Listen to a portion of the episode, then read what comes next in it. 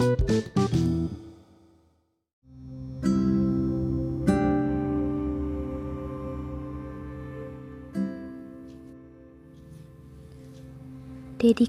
raga. Banyak orang yang bertahtakan tinggi malah makin melarat diri karena berkeluh akan apa yang ia miliki.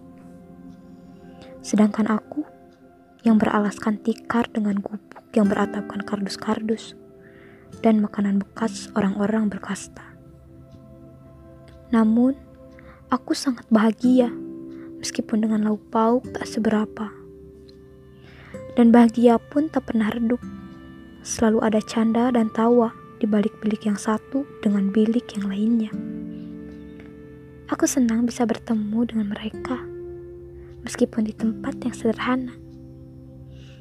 Dan ikhlasku menyertai setiap langkah kakiku, yang membuatku tetap berdiri kokoh dengan dunia yang hampir roboh. Dan aku sangat bersyukur serta berterima kasih pada Yang Maha Kuasa karena telah mempertemukanku dengan mereka. Meskipun rasa hampa kadang mereka rasa karena ingin jumpa dengan kedua orang tua yang sedari dulu tak pernah berjumpa dengan mereka. Namun hati menyuruh mereka untuk selalu terlihat kuat agar selamat dunia dan akhirat kelak.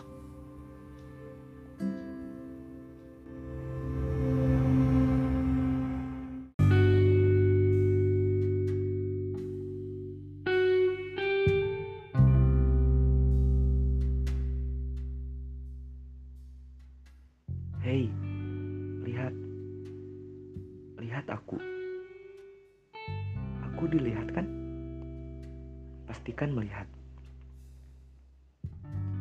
Yang datang ke toko swalayan, yang singgah di gedung pencakar nasib, yang memacu asap-asap di bundaran kota, yang maha segala-galanya, yang haus, yang haus itu bukan saya.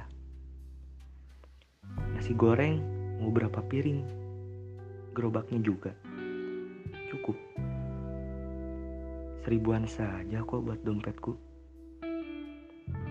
Jalan-jalan mau ke mana?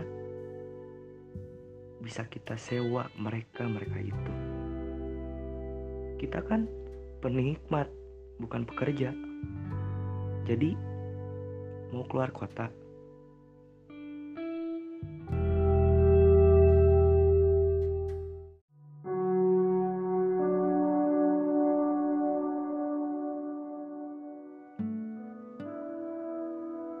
Tekan-tekan layar ponsel, pesan makan minum, pesan baju celana, pesan yang sepasang, pisin gengsi pising, hahaha.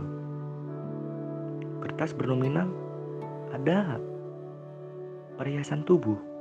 Ada, kepuasan mata? Ada.